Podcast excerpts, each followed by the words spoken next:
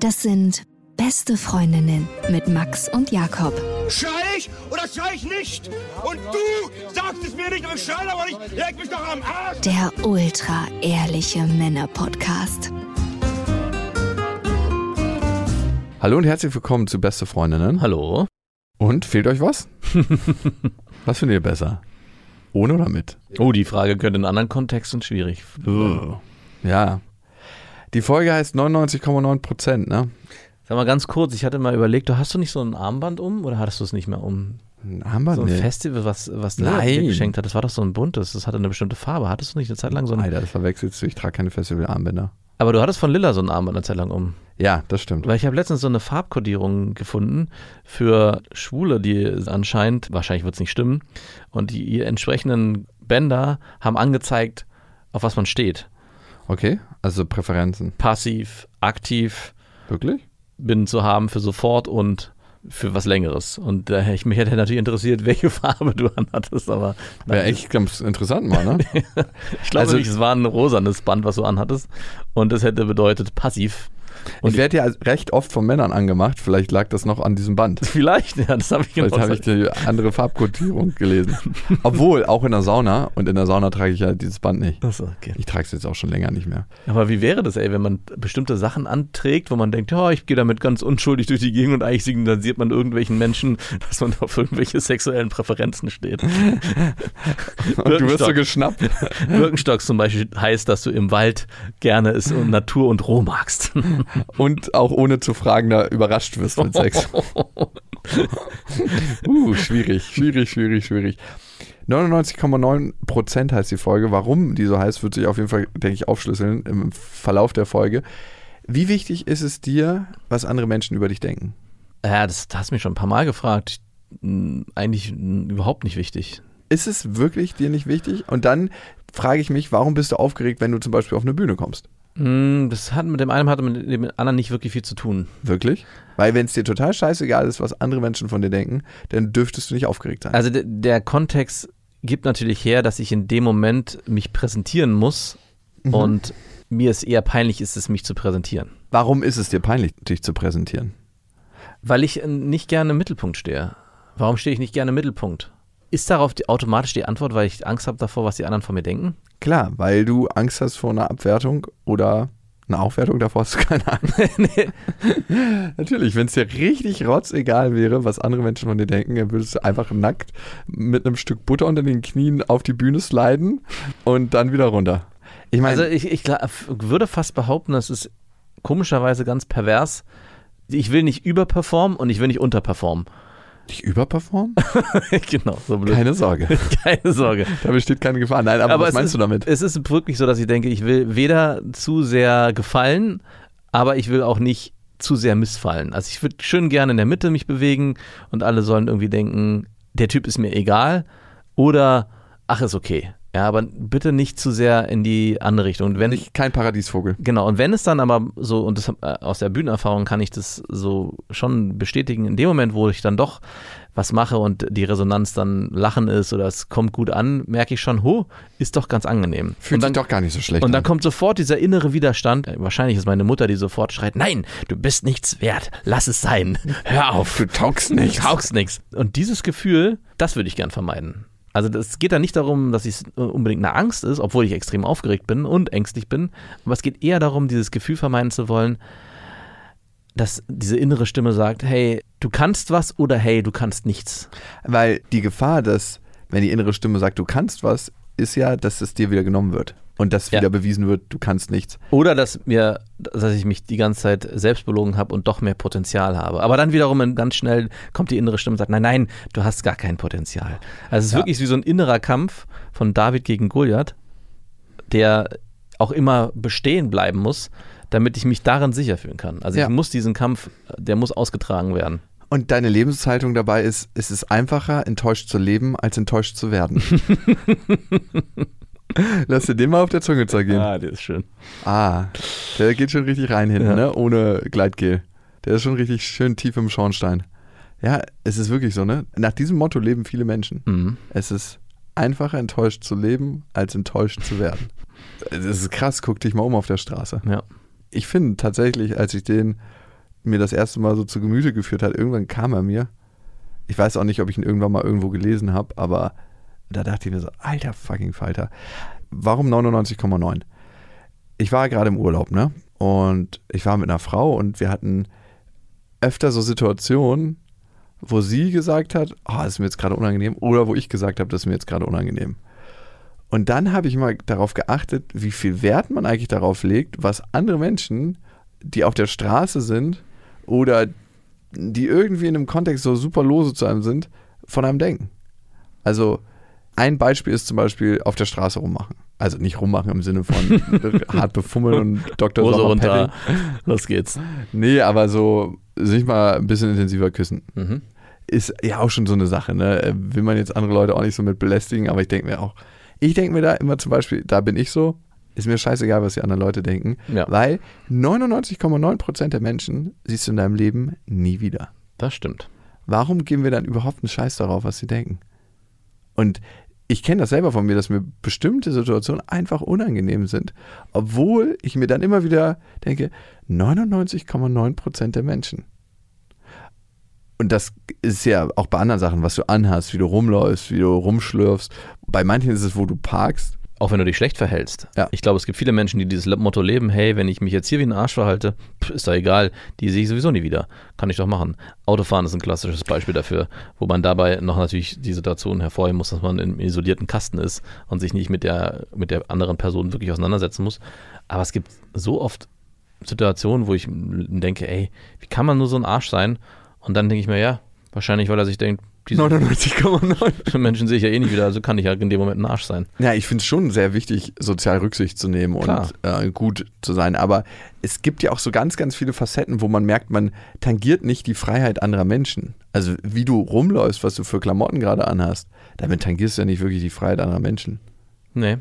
Also jetzt würden manche sagen, ja, aber wenn ein Land religiös ist und dann, ja, dann überdenkt mal das Konzept, was ihr da lebt. Aber gut, ich reagiere auch sehr allergisch auf Religiosität. Wie man bisher schon gemerkt hat. Nein, also ich finde immer, wenn Religiosität die Freiheit Einzelner einschränkt, ist es ein Haufen Scheiße. Ja. Und äh, in vielen religiös geprägten Kulturen ist das einfach der Fall. Ja, aber Klamotten ist ein gutes Beispiel. Ich habe mich zum Beispiel letztens, als ich irgendwo im Schwimmbad war, gefragt, warum eigentlich. Du nicht diese kleinen äh, Badehosen trägst. Ich trage ja Badehosen, aber. ja, diese eng. In Nein, Italien nein. übrigens. Äh, in Italien musste ich so ein bisschen was in meinem Gigolo-Handbuch Hast du lernen. dir eine weiße äh, Badehose gekauft? Nee. Eine Knautenge? Das hatte Nee, ich nee. überlegt, als ich in Italien war, weil Ja. ich habe so viele Männer gesehen mit diesen knallengen. Sieht schon ganz geil aus. So, mhm. Ich habe so einen richtigen Playboy da gesehen, der hatte so eine ganz enge rote Badehose an. Ja. so, Auch nicht schlecht. gar nicht so schlecht eigentlich. So eine, so eine Baywatch-Badehose in eng. Aber ich, da bist du noch nicht ganz. Noch nicht, da fehlen mir noch zehn Jahre. Du kannst erstmal anfangen mit diesen. kurzen. Die kurzen habe ich schon. Ach, die hast du schon. Also ich habe relativ kurze Shorts, die gehen so halb auf dem Oberschenkel. aber sind die eng, knalleng? Nö, ich kann noch meine Beine auseinander machen. Äh, Ich meine diese Badehosen, die so sind wie Boxershorts in knalleng. Nee, nee, nee. Das ist der erste Step? Absolut hässlich. Die sind richtig ugly. Und dann kommt die Dreiecksbadehose. Die, die rote Speedo. Nee, das ist, das eine ist wirklich so eine C&A-Kollektion, diese engen, die so ein bisschen ans Bein gehen. Also ich muss leider bei diesen Badehosen, diese Dreiecksbadehosen, muss ich immer an meinen Vater denken. Das war ja damals so, man hat diese Badehosen dann getragen. Man hat keine Shorts getragen, als man das waren diese Badehosen. Genau. Und jedes Mal, wenn der im Schneidersitz vor mir saß, dachte ich so, hier stimmt irgendwas nicht. Das sollte man als Mann so nicht tragen. Irgendwas ist hier falsch. Und das Problem ist, wenn die dann älter werden, diese Hosen, und ausleiern, Dann hat man immer so ein, so ein Säckchen davon. dann guckt dann auch immer ein bisschen was raus. Das, was auch nicht sein muss. 99,9 Prozent. Genau. Aber was ich mich im, äh, bei, wir waren ja bei Klamotten und ich war im Schwimmbad und dachte mir, warum tragen Frauen eigentlich Oberteile, also Bikinis? Warum ist die obere Hälfte des Körpers eine erogene Zone? Also ich meine, Bei Frauen und nicht bei Männern? genau. Also warum tragen Männer keine, kann man auch umgekehrt stellen, warum tragen wir nicht ein Bikini oben? Manche müssen das, ne? Manche müssten das. Also ich meine, es ist ja im Prinzip genau die gleiche erogene Zone, außer dass bei Frauen da mit Kindern ernährt werden. Aber warum wird da so ein... Aber bist du genauso erogen an den Nippeln wie deine Frau? Nee, also nein, bin ich nicht, aber nichtsdestotrotz könnten ja auch Männerbrüste eine Rolle spielen. Warum tun das nur Frauenbrüste? Also, Initiative Man Boobs. Genau, ich kam eigentlich darauf, dass meine Tochter mit Badehose ins Wasser wollte und dann irgendwie mit ihrem Bikini da rumfummelte und ich so, ach du, ey, wir haben ja auch eine Badehose mit, das reicht ja, wenn du nur ein Bikini-Unterteil anziehst. Und zack, ging sie ins Wasser. Und dann dachte ich so, ja, warum reicht es eigentlich nicht? Warum müssen Frauen, warum wollen Frauen, ist ja auch bitte selbstbestimmt, äh, und, oder wo kommt es her, dass sie Wollen ja nicht alle Frauen. genau ihren Bikini oben bedecken müssen oder wollen? Ja, das war auch im Urlaub so. Und das war auch für mich immer eine Frage. Ist das jetzt, also für mich ist es völlig legitim, wenn andere Männer der Frau, mit der ich bin, auf die Brüste gucken. Ja, klar. Also, weil die fallen ja davon nicht ab. Nee. Mir ist es tatsächlich relativ wurscht. Es gibt, glaube ich, Männer, die werden eifersüchtig oder so. Und das war jetzt in Italien so, dass äh, sich meine Begleitung oft oben ohne gesonnt hat. Ja. Und äh, wir auch so auf dem Surfbrett waren und so und dann gesubbt sind und so. Und dann sind halt immer irgendwelche Italiener mit ihrem kleinen äh, Boot vorbeigefahren und man hat einfach gesehen, dass sie wahrscheinlich noch nie zwei Brüste in ihrem Leben gesehen haben. Genau. Und da muss es ja herkommen, dass wahrscheinlich Männer noch nie Brüste gesehen haben, weil die immer verdeckt sind. Achso, man das wäre ja wahrscheinlich super normal, wenn Genau. alle oben ohne rumlaufen. Da, das ist, was ich meine. Also eigentlich wäre es keine erogene Zone in dem Ausmaß, glaube ich. Also wenn man natürlich evolutionär guckt, wenn ja, die Brüste imitieren das Hinterteil, jetzt gibt es ja die Theorie und dementsprechend, als wir dann aufrecht gegangen sind, wurden die Brüste, der Ausschnitt, bla bla bla. Aber irgendwann hat ja mal irgendein Modedesigner sich entschieden, hey, das wäre doch ganz cool und sieht bestimmt cool aus, wenn die Brüste auch bedeckt sind und hat dann dieses, den Bikini entworfen.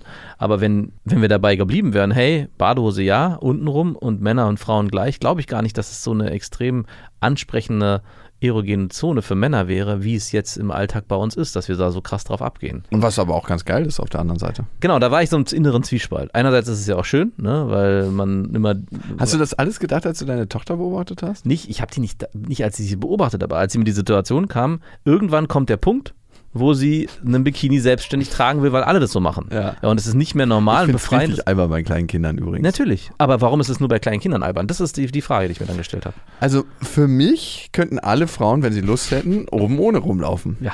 Also wirklich. Weil 99,9% der Menschen sieht man eh nicht wieder. Und glaubst du, es würde dann langfristig dazu führen, nach zwei, drei Generationen, dass man dann nicht mehr so, ein- dass du eben nicht den Italiener hast, äh, während du mit deiner Freundin surfst, der auf die Brüste starrt, weil er es halt noch nie gesehen hat, sondern es wäre halt einfach ganz normal und man würde das so hinnehmen und es wäre halt nicht mehr so ein krasser Anreiz, wie es jetzt Natürlich ist. nicht, das wäre krasse Normalität. Du kannst ja den Step schon sehen. Ich war in Afghanistan und da war eine Frau dabei, die Skateboard gefahren und die hatte halt kurze Hosen an beim Skateboardfahren und ein kurzes Top. Aber nicht jetzt irgendwas sexuell Aufreizendes. Mhm. Du kannst dir nicht vorstellen, wie die Reaktionen darauf waren. Und der andere Step ist ja, also weil die meisten Frauen dort, die ich gesehen habe, sind zumindest verschleiert gewesen. Ja. Und Afghanistan, muss man dazu sagen, war mal eines der liberalsten Länder Mhm. in diesem Breitengrad und wurde auch als Hippie-Wallfahrtsort gefeiert. Nicht Ja. nur aufgrund des guten Grases, sondern aufgrund der liberalen Einstellung. Und da hat sich sehr, sehr viel verändert. Ja. Natürlich tragen auch die, weiß nicht, wie lange ist Afghanistan im Krieg, über 35 Jahre, auch dazu bei, fast 40 jetzt, ich weiß nicht. Aber das siehst du als Step, als Reaktion, wenn du unverschleiert in ein Land kommst, wo die meisten Frauen verschleiert sind, was Ja. das für ein visueller Reiz ist. Und dann wäre der Step oben ohne genauso.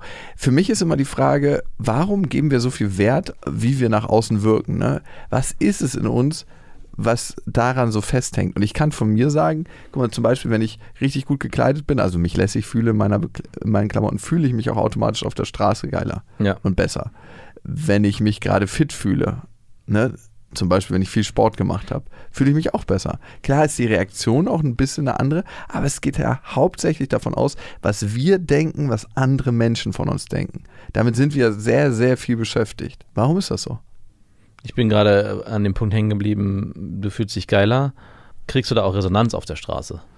Ist jetzt nicht so, dass mir Leute zu applaudieren und sagen, geiler Style oder so. Ja, aber ich frage mich schon, wie wäre das, weil wir äh, immer wieder auch hören von Hörerinnen, dass sie von Männern dumm angemacht werden, Catwhistling betrieben wird und die sich ja auch entsprechend kleiden, weil sie sich dann wohlfühlen damit und das für sie, wie du es gerade beschrieben hast, wahrscheinlich einen ähnlichen Effekt hat. Man fühlt sich dann einfach besser, aber dann mit Resonanz in der Gesellschaft umgehen muss, wie hey, süße Hey Schnecke oh, was, oder vielleicht noch weitaus schlimmer. Hey, Schnecke, ja genau, das werden die Leute sagen. Ey, man merkt auf jeden Fall, dass du das nicht machst, das ist schon mal ganz gut. Ja. Oder es war so einfach vorgeschoben von dir. Und wie wäre das für dich, wenn du sagst, okay, es gibt so einen Punkt, da fühle ich mich wohl und ich merke auch irgendwie, dass es angenommen wird, vielleicht durch dezente Blicke. Würde sich was ändern bei dir, wenn auf einmal Frauen in Scharen schreien würden auf äh, und was weiß ich, was wäre das ein Ideal? Klar. Wäre so, das negativ für dich? Also wahrscheinlich schon, aber Also aufschreien im, im negativen Sinne. nein, schon sagen, hey, geiler Typ oder keine Ahnung, was sie dann sagen werden. Also. Oder gibt es dann irgendwann auch eine Grenze, wo du sagst, oh nee, irgendwie unangenehm, ich ziehe mich jetzt wieder grau an. gibt ja am Cotti bei uns so einen schwulen Café. Und wenn du da vorbeifährst und dann so nicht im, im Sattel bist, sondern so auf den Pedalen bist, Und die stramm wadelnd. äh, Ich Ja. höre daraus, dass du es auch immer so machst. ab und zu hole ich mir da mal so einen kleinen Push-up. Mhm. Das fühlt sich schon lustig an. Ich glaube, ich weiß manchmal nicht, es gibt ja einfach immer noch eine körperliche Unterlegenheit von Frauen gegenüber Männern. Ja. In den meisten Fällen. Ne? Das kann man nicht verallgemeinern. Aber das macht auch sehr oft das Übergriffige aus. Ich glaube, wir Männer erleben das ja so selten, so eine Übergriffigkeit in Form von Frauen. Also ich habe es schon ein paar Mal erlebt, aber jetzt nicht oft. Viele Frauen müssen damit täglich dealen. Ja. Und dann hast du noch diese körperliche Überlegenheit. Das heißt, wenn wir nicht in diesem Schutzraum der Gesellschaft wären, dass andere Männer da sind und andere Frauen, bist du als Frau körperlich dem Mann oft unterlegen. Und das erzeugt natürlich ein Dominanzverhältnis, das ultra unangenehm ist und übergriffig. Und dann noch diese Übergriffigkeit, hey, ey, Alter, was, was pfeifst du mir hinterher? Spinnst du, du Pisser? Hm. Wenn ich sowas sehe und höre, bin ich auch immer bereit, da einzuschreiten. Weil es ist absolut widerlich. Also ich frage mich immer, was soll das? Ja. Machst du das bei deiner Schwester auch, du Ficker? Also, oder wie wäre es für dich? Hui. Nein, also ich werde da richtig aggressiv, merke ich immer. Ja. Aber gut, das ist auch so mein Thema. Ne? Ich reagiere bei sowas mit Aggression darauf. Ähm, Ich glaube, das ist auch sehr, eine sehr gesunde Reaktion Äh, darauf. Gestern meinte auch so ein kleiner Piefke, der war vielleicht so 12, 13. Ich habe Basketball gespielt mit ein paar Leuten und dann ist der Ball vom Feld geflogen und der ist da halt lang gekachelt wie so ein, also pass mal auf und ich so, also ey, pass mal auf und ich so, Alter, merkst du gerade, wie du mit mir redest? Steig mal von deinem scheiß Roller runter. Ich denke mir mal, die erproben ihre Sprache schon sehr früh Mhm. und ich denke mir so, Alter, das machst du mit mir noch einmal. Oder knallt's. Ich habe auch mal so einen kleinen Piefke, der auf der Straße eine Flasche hingedonnert hat, gleich so am Nacken gepackt und meint so, du kannst jetzt hier die ganze Scheiße wieder aufsammeln vor deinen ganzen Freunden. Oder? Gab's ein Oder? Naja, er hat das Oder schon in der Stimme gespürt. Okay. Oder ich benutze dein Gesicht, um die Glasscherben aufzufegen. Aufzupieken. Klar, es ist immer eine Frage, sollte man mit Gewalt auf Gewalt reagieren? Ich glaube, dass manche Menschen, manche, naja, ich führe den Satz nicht aus. Okay, zurück zu 99,9 Prozent. Wie war es bei dir in der Familie? Wurde viel Wert darauf gelegt, was andere Menschen denken? Also, weil das spielt ja eine Rolle, wie du dich entwickelst dann als Mensch. Ja, jetzt wo du es so sagst, wurde sehr viel Wert darauf gelegt, im Negativen, dass die anderen nichts Schlechtes über uns denken. Was sollen Ah. die Leute denken? Was sollen die Nachbarn denken? Das ist oft ein Streitthema mit meiner Frau, wo ich dann denke, es ist doch scheißegal, was sie denken. Also, und dann sagt sie berechtigterweise oft den Satz, ja, dir kann es scheißegal sein, was sie über dich denken, mir ist es nicht scheißegal. Und das muss ich dann auch respektieren. Also unabhängig davon, ob es genau, es fällt mir, aber es, fällt mir sehr schwer, wo ich dann sage so, ey, ganz ehrlich, wir hatten letztens eine Situation vor der Kita, wo ich mich darüber lustig gemacht habe, dass wir viel zu früh da sind. Ich glaube, ich habe das im Vaterfreunden schon erzählt. Und äh, am Ende des, war sie richtig wütend auf mich und wollte mit mir nicht mehr reden. Und es war ein richtig krasser Streit, der da entbrannt ist. Und ich dachte so, wie sind wir hier hingekommen? Und es ist genau das. Ich habe nicht respektiert, dass es für sie wichtig ist, weil es für mich nicht wichtig ist. Für mich war es eher sogar lustig, wenn die anderen Leute so denken. Also manchmal suhle ich mich auch darin, wenn andere Leute schlecht über mich denken. Ich stelle mir dann richtig vor, so Sätze wie, was der wieder da macht, unmöglich. Wie kann man nur so sein? Und ich denke so, hm, genau deswegen ist es so. Ja, der äh, ist auch ganz lustig, weil du dann, ich finde, find, da könntest du auch mal bei dir gucken, eigentlich nicht tiefer in deren Gunst fallen könntest. Du hast nichts mehr zu verlieren. Ja, nee, so schlimm ist es ja. Aber ich meine, und außerdem ist es einem auch scheißegal, was die meisten Menschen über ihn denken. Also mir zumindest. genau.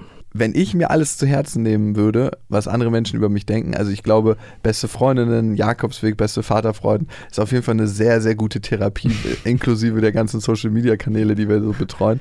Nicht so wirklich das zu Herzen nehmen, wenn andere Menschen so richtig hart über einen urteilen. Ja. Was bist du für ein abgefuckter Mensch? Wie kannst du nur so reden? Äh, Sowas höre ich ja oft, ne? Ja. Und dann denke ich mir so, ist eine interessante Perspektive, aber es tangiert mich nicht. Also es macht nichts mit mir als Mensch. Und ich frage mich, woher kommt das in meinem Aufwachsen, in meiner Prägung? Ich weiß noch, dass mein Vater schon immer sehr wenig darauf gegeben hat, was andere Menschen denken, wie andere Menschen sein Verhalten bewerten. Mhm. Das hat manchmal extreme Ausführungen gehabt dann, ne? Ja. dass er einfach auch das Gesetz gebogen hat, wie er es sich gerade brauchte, ohne jetzt krass kriminell zu werden, aber so Sachen, wo ich mir denke, Alter, das ist einfach rücksichtsloses Pennerverhalten. So Ja. Linksabbiegerspur, rechts vorbeifahren, mich vom ersten einordnen, wo ich denke, was geht in dir vor? Ja, ich hab's gerade eilig. Ja, andere haben es vielleicht auch eilig. Oder äh, Leuten hinterherfahren, wenn gerade eine Gasse frei geworden ist. So, äh, der Feuerwehr hinterherfahren? Hat er das auch gemacht? Ich glaube, das hat er leider auch ein paar Mal gemacht.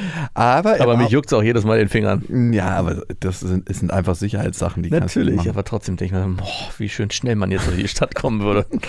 Zack, rangehangen. Du musst immer gucken, wo gehen die Feuerwehren, äh, wo fanden sie dann die nächste ranhängen. Oh, das ist eine gute App-Idee, dass man eine App entwickelt, die die Feuerwehrrouten. Du brauchst dann noch so ein kleines eigenes Blaulicht, sodass du so ein bisschen mit Seriosität da durchfährst. Und die Feuerwehr wundert, was ist denn das jetzt, eine Zivilstreife? In deinem Auto bist du auch die perfekte Zivilstreife, Ja, stimmt.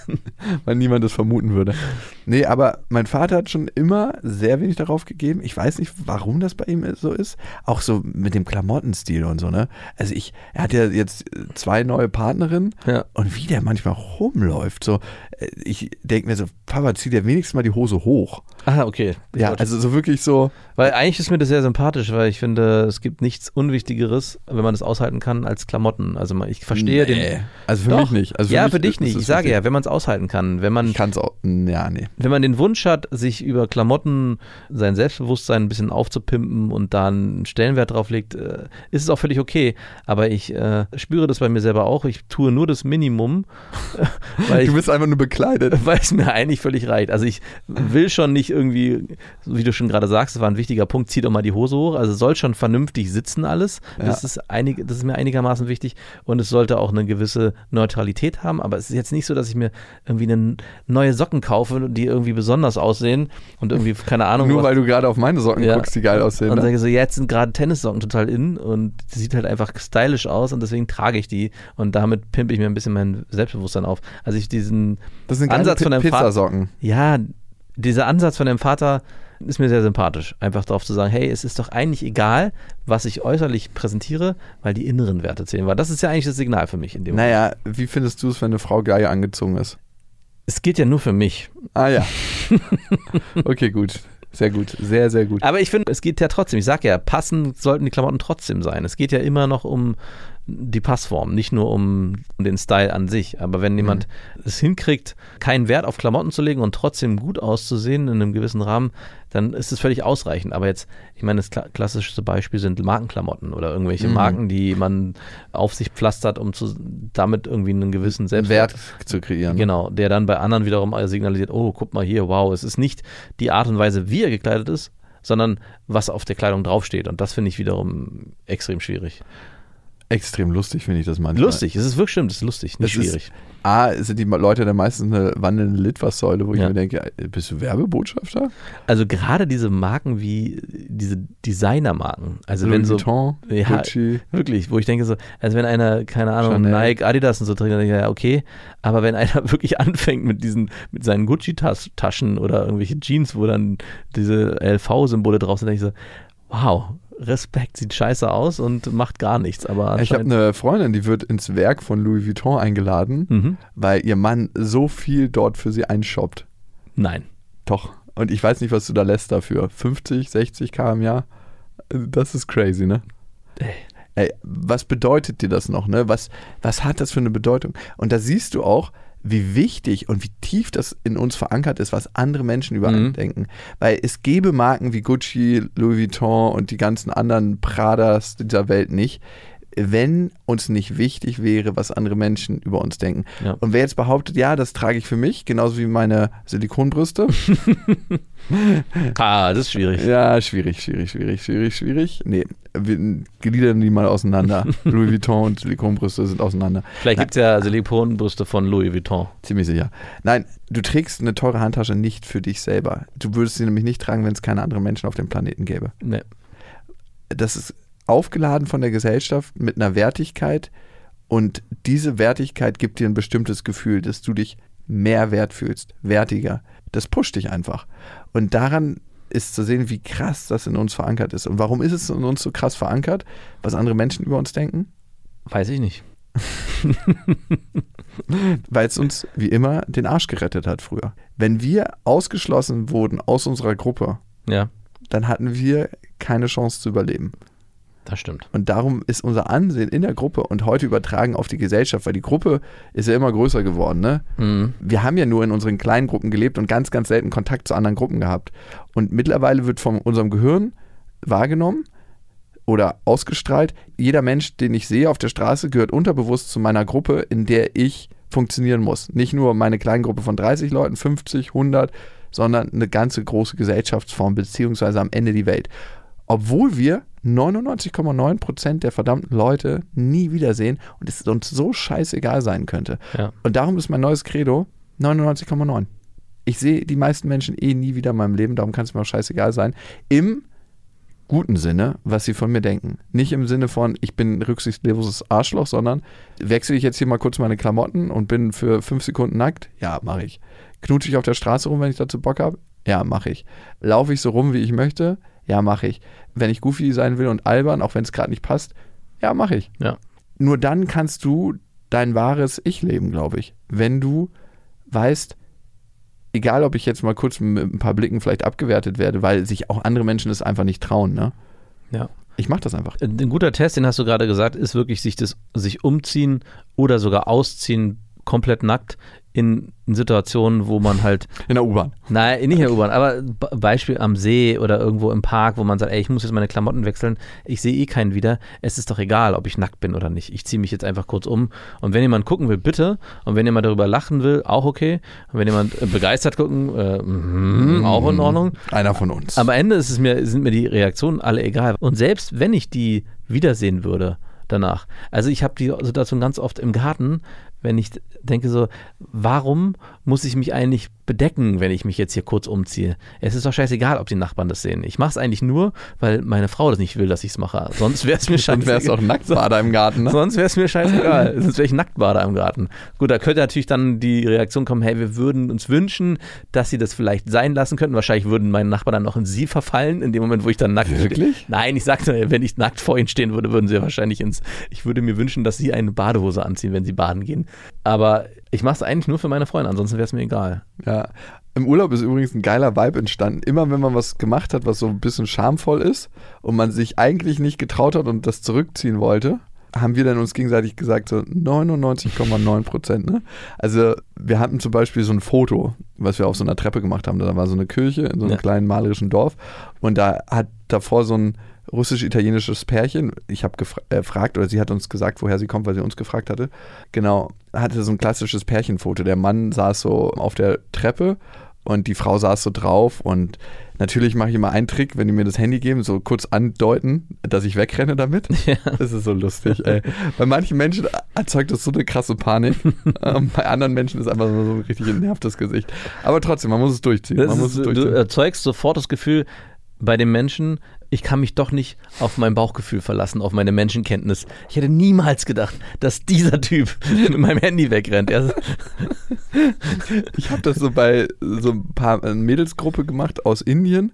Du kannst dir nicht vorstellen, das ist auch so interessant, dass jede Kultur, also ich meine, ich kann nicht auf eine ganze Kultur schließen, nur weil ich fünf Mädels da getroffen habe Ja. aus Indien, ähm, anders reagiert. Aber es ist schon interessant zu sehen, wie jede Nation vielleicht auch, vielleicht kann man das so sagen, anders mit Humor umgeht und anders Humor lesen kann. Die haben einfach so steinernst reagiert, so richtig so. Vielleicht haben sie es auch schon tausendmal erlebt einfach. wahrscheinlich. Wahrscheinlich. Es gab gar, kein, gar keine Miene verzogen. naja, auf jeden Fall. Dieses italienisch-russische Pärchen hat dann diesen klassischen Shot gemacht, sie sitzt auf dem Schoß. Und dann habe ich gesagt, okay, äh, könnt ihr uns auch noch fotografieren? Und dann haben wir es halt umgedreht, dass ich auf ihrem Schoß saß. Und man hat so richtig gemerkt, wie die Blicke der Leute so richtig so, hm? Aber das sind die 99,9% Momente. Kennst du so 99,9% Momente, wo es dir eigentlich egal sein müsste, aber es empfängt dich so eine kurze Scham? Weil Scham ist ja auch ein großer Kit unserer Gesellschaft. Scham ist das, wo wir sagen, machen wir jetzt doch nicht, weil wir dafür von der Gesellschaft abgestraft werden könnten. Und irgendeiner könnte sein, dein Rasen ist mir nicht kurz genug. Du gehörst nicht mehr dazu. Na, du lachst darüber, aber das ist das Gefühl, was mir als Kind immer gegeben wurde.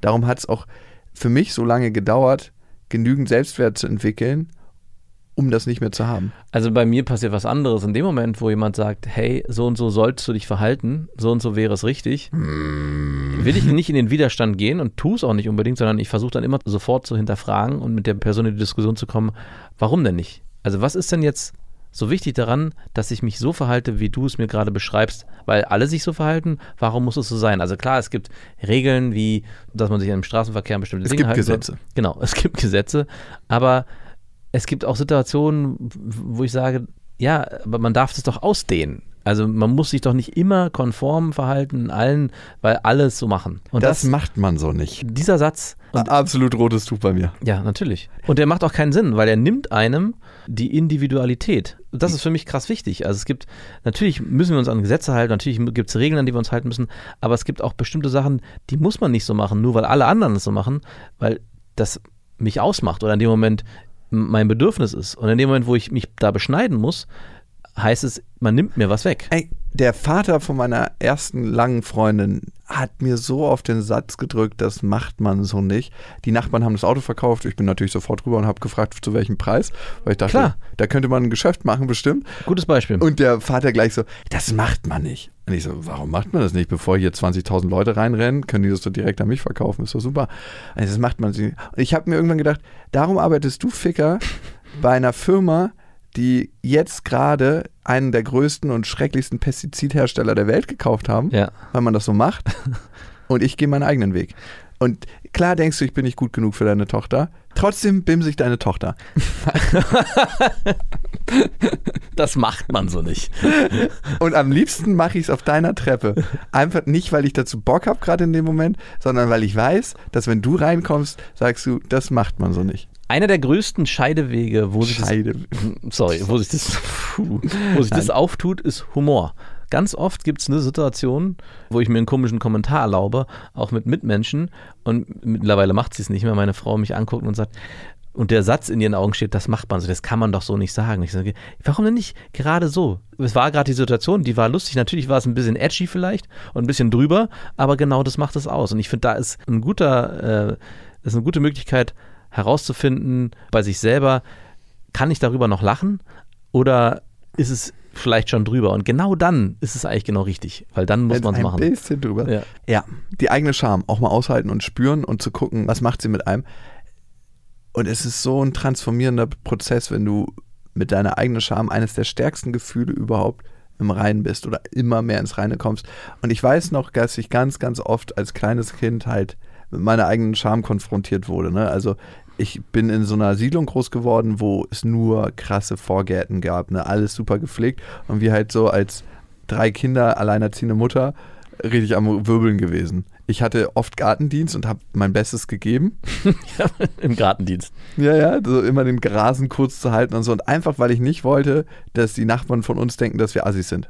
Was sie eh ein bisschen dachten. Ich erinnere mich an Szenen, dass meine Mutter in der Fußgängerzone vorgelaufen ist und ich extra mit Abstand hinterher, dass ich nicht zugeordnet werde zu ihr. Dass sie mich, Wirklich?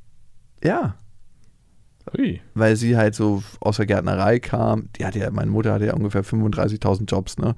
Auf dem Fleischstand beim Markt, in der Gärtnerei, in, äh, als Kinderkrankenschwester, als Friseurin, als Blumenbinderin, beim Kiosk.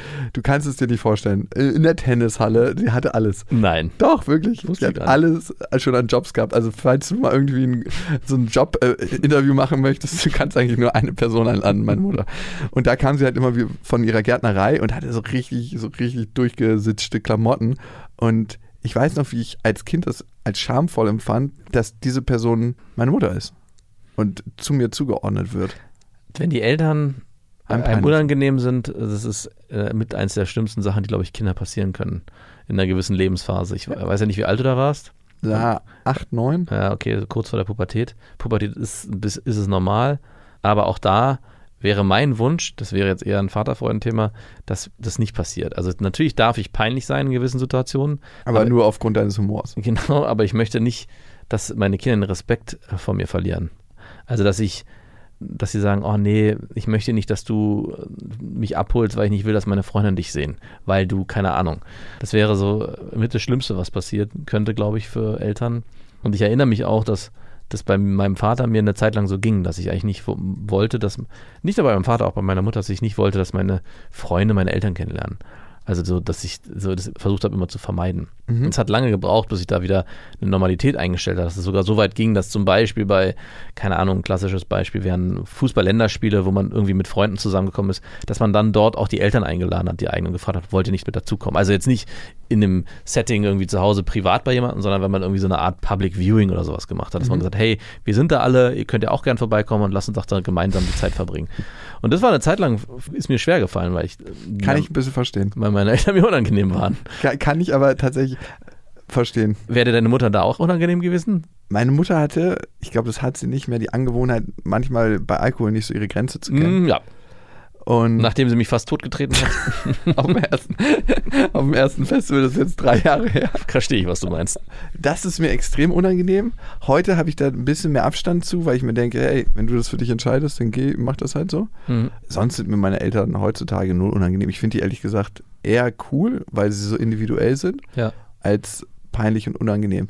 Dein Papa ist halt irgendwie gefühlt ein vertatterter Rentner. Mhm. Also, wo man einfach sich nur Sorgen macht, dass er keinen Verkehrsunfall hat, wenn er Auto fährt.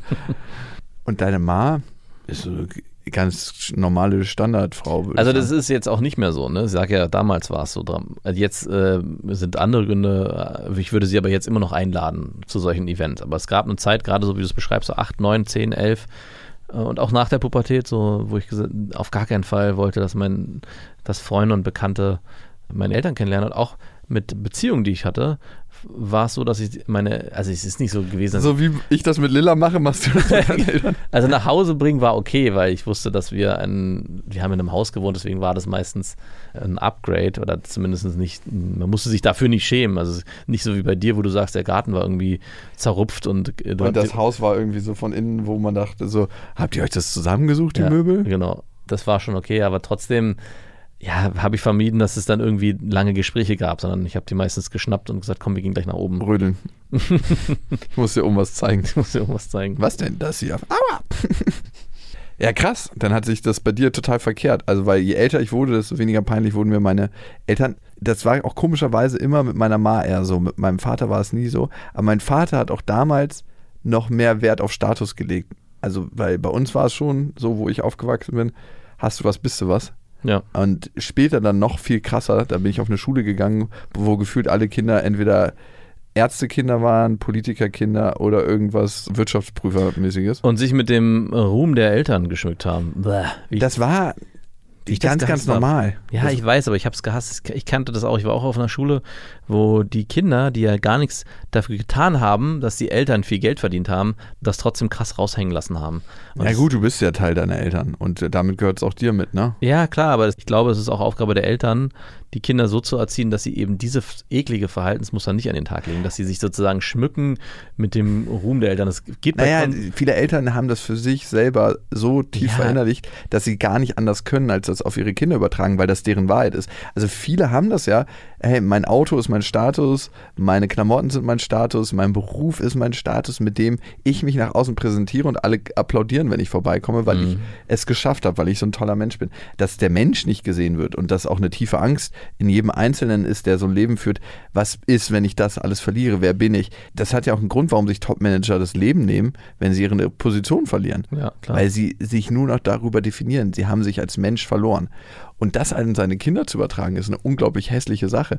Aber das mu- muss ich sagen, hat mich auf der einen Seite mein Vater gelehrt und irgendwie auch nicht. Ich hatte das schrottigste Auto, als ich 18 wurde.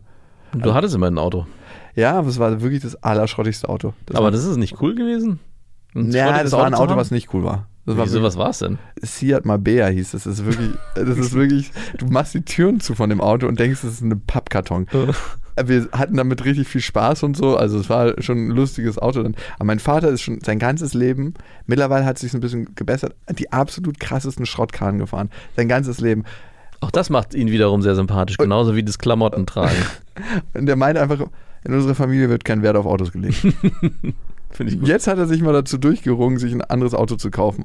Und er hat auch schon immer gepredigt, wenn du Probleme mit deinem Genitalbereich hast, musst du ein dickes Auto fahren. Hat er gesagt? Ja.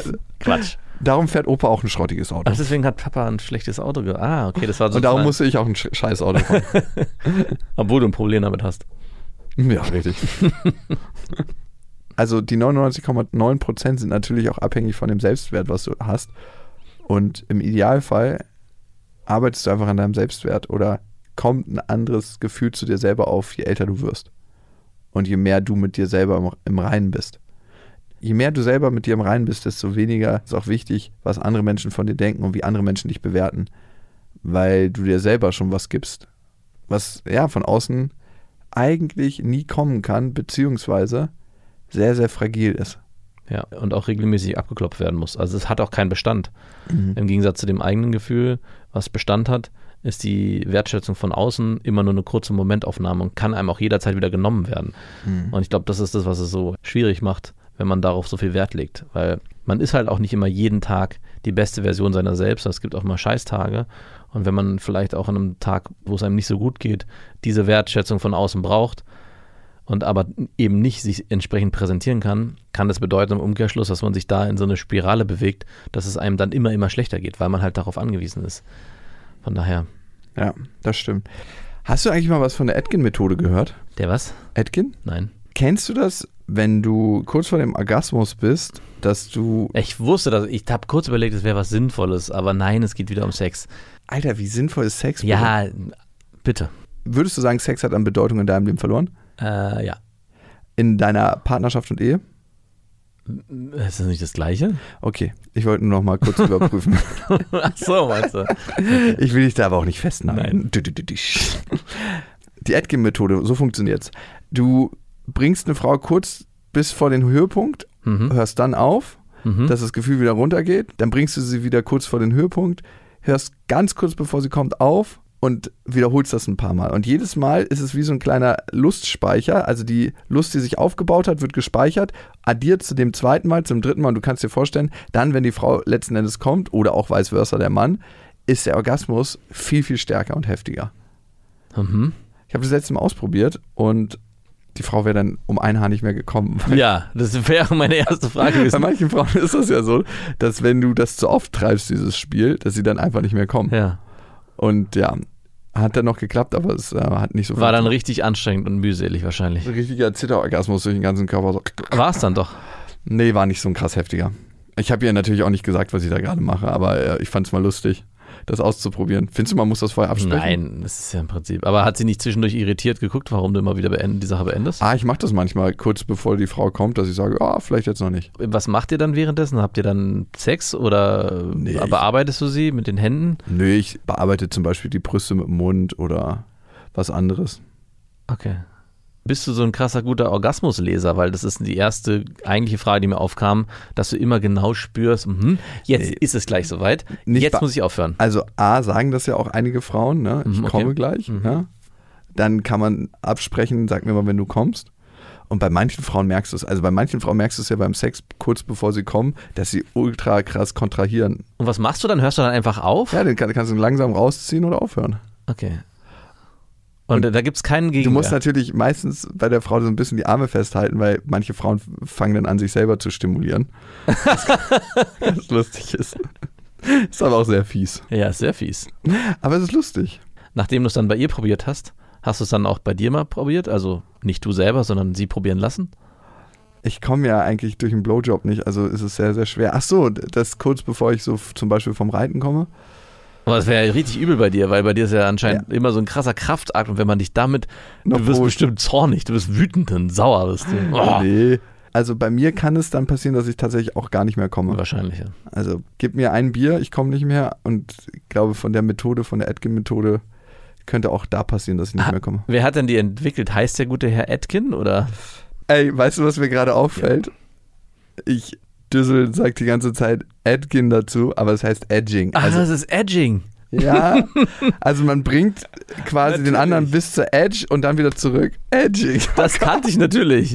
Aber ich meine, ich bin auch nicht der Hellste. In dem Moment, wo du es mir beschreibst, komme ich nicht darauf, dass es Edging Es ist. ist Edging. Ich hatte die ganze Zeit, weißt du, was ich vor Augen hatte? Ich hatte die ganze Zeit So ein Professor Ja. im Kittel, der ab und zu mal mit seiner Frau bimst und sagt, okay, jetzt Dr. Professor Robert Atkin hatte ich vor Augen. Atkin. Der was heraus. Natürlich ist es Edging. Oh. Edging. Oh Gott, äh, sorry. Okay, man soll übrigens diesen Prozess 15 bis verdammte 20 Mal Nein. Doch. Und das ist zu viel, glaube ich. Das ist zu Wie viel. oft hast du es probiert? Acht, neun Mal? Boah, das ist auch schon richtig viel. Wie lange hattet ihr denn Sex? Stunde? Boah. Mühselig. Hör mir auf, ey. mühselig. Ein Tag hat nur 24 Stunden und du hast dich schon Eine verdammte Stunde mit Sex verbracht. verbra ver verschwendet, nicht verbracht. Ah, es war aber auch guter Sex. Also Ja. guten Sex habe ich gern mal eine Stunde. Am Ende, wenn du vor Gott stehst, dann wird er dich nicht fragen, wie viele Stunden hast du mit Sex verbracht. Was würde er mich dann fragen? Wie oft hast du Edging angewendet? Und muss ich schlapp lachen darüber. aber da ich Gott nicht verbessern kann, darf ich nicht sagen, das heißt Edging. Nein. Weiß er ja natürlich. Ja, vielleicht kannst du ihm zeigen, wie das geht, das Edging. Hm, Meinst du. Gott betreibt auch Edging? Masturbiert Gott? Ich denke schon. Und auf was? Ich glaube, Gott ist vor allem der Einzige, der immer hin und her switchen kann. Der sagen kann, heute möchte ich mal im Körper einer Frau masturbieren und heute möchte ich mal das Erlebnis als Mann erleben. Aber ja, Ja. er masturbiert definitiv. Ja. Mhm. Viel und häufig und regelmäßig. Aber auch auf so Sachen, wo du denkst, eigentlich darf man darauf nicht masturbieren. Ne, der wird auf ganz äh, skurrile Sachen masturbieren, wenn ein Vulkan ausbricht oder so. Der wird zu Sachen So, masturbieren. glaubst du, er kennt die Naturschönheit? der sieht das alles in, in der Makroperspektive. Bereitet ihr oder ihm sexuelle Lust? Ja, klar, wenn er so einen Urwald sieht von oben, wenn er von oben guckt, das, äh, der, es gibt bestimmte Auch Ur- einer, der der scrollt wird? so durch die Welt, der dreht die Welt, hält dann an, okay, heute Amazonas. Hm, Amazonas. Hier ist noch ein letztes unberührtes Stück, noch nicht von mir befleckt. Hm. Ah, Und das ist wie Dünger dann. das ist, ja, ist Dünger Das und ist- Regen. Und Regen. Ja, Und we- weißt du, was Gewitter, Hagel. Weißt du, was saurer Regen ist? Er hat Spargel gegessen. Nichts Atomkraft und so, nein, nein. Ach ey, ganz ehrlich, danke, dass wir dich haben, um die Welt besser zu verstehen. es ist eigentlich alles sehr, sehr einfach. Super einfach. Ist Gott ein Mann oder eine Frau? Ja, ich, ich glaube, er ist beides. Ich sage ja, er kann auch beides machen. Er kann den einen Tag Warum sagst du denn, er ist beides? stimmt, ich Er- müsste es sagen, ist beides. er ist eine Göttin. Nee, Gottgöttin. eine gelesene Göttinnen müsste es heißen, glaube ich. Nein, glaubst du falsch. glaub. Okay, danke schön. Und uns ist ja auch immer Bildung ganz, ganz wichtig und darum entlassen wir euch mit diesem kleinen Bildungsfragment hier, was ihr gerne in eurem Kopf weiter zu Hause zusammenpuzzeln könnt. Bis dahin, wir wünschen euch was. Das waren Beste Freundinnen mit Max und Jakob. Jetzt auf iTunes, Spotify, Soundcloud, dieser YouTube und in deinen schmutzigen Gedanken.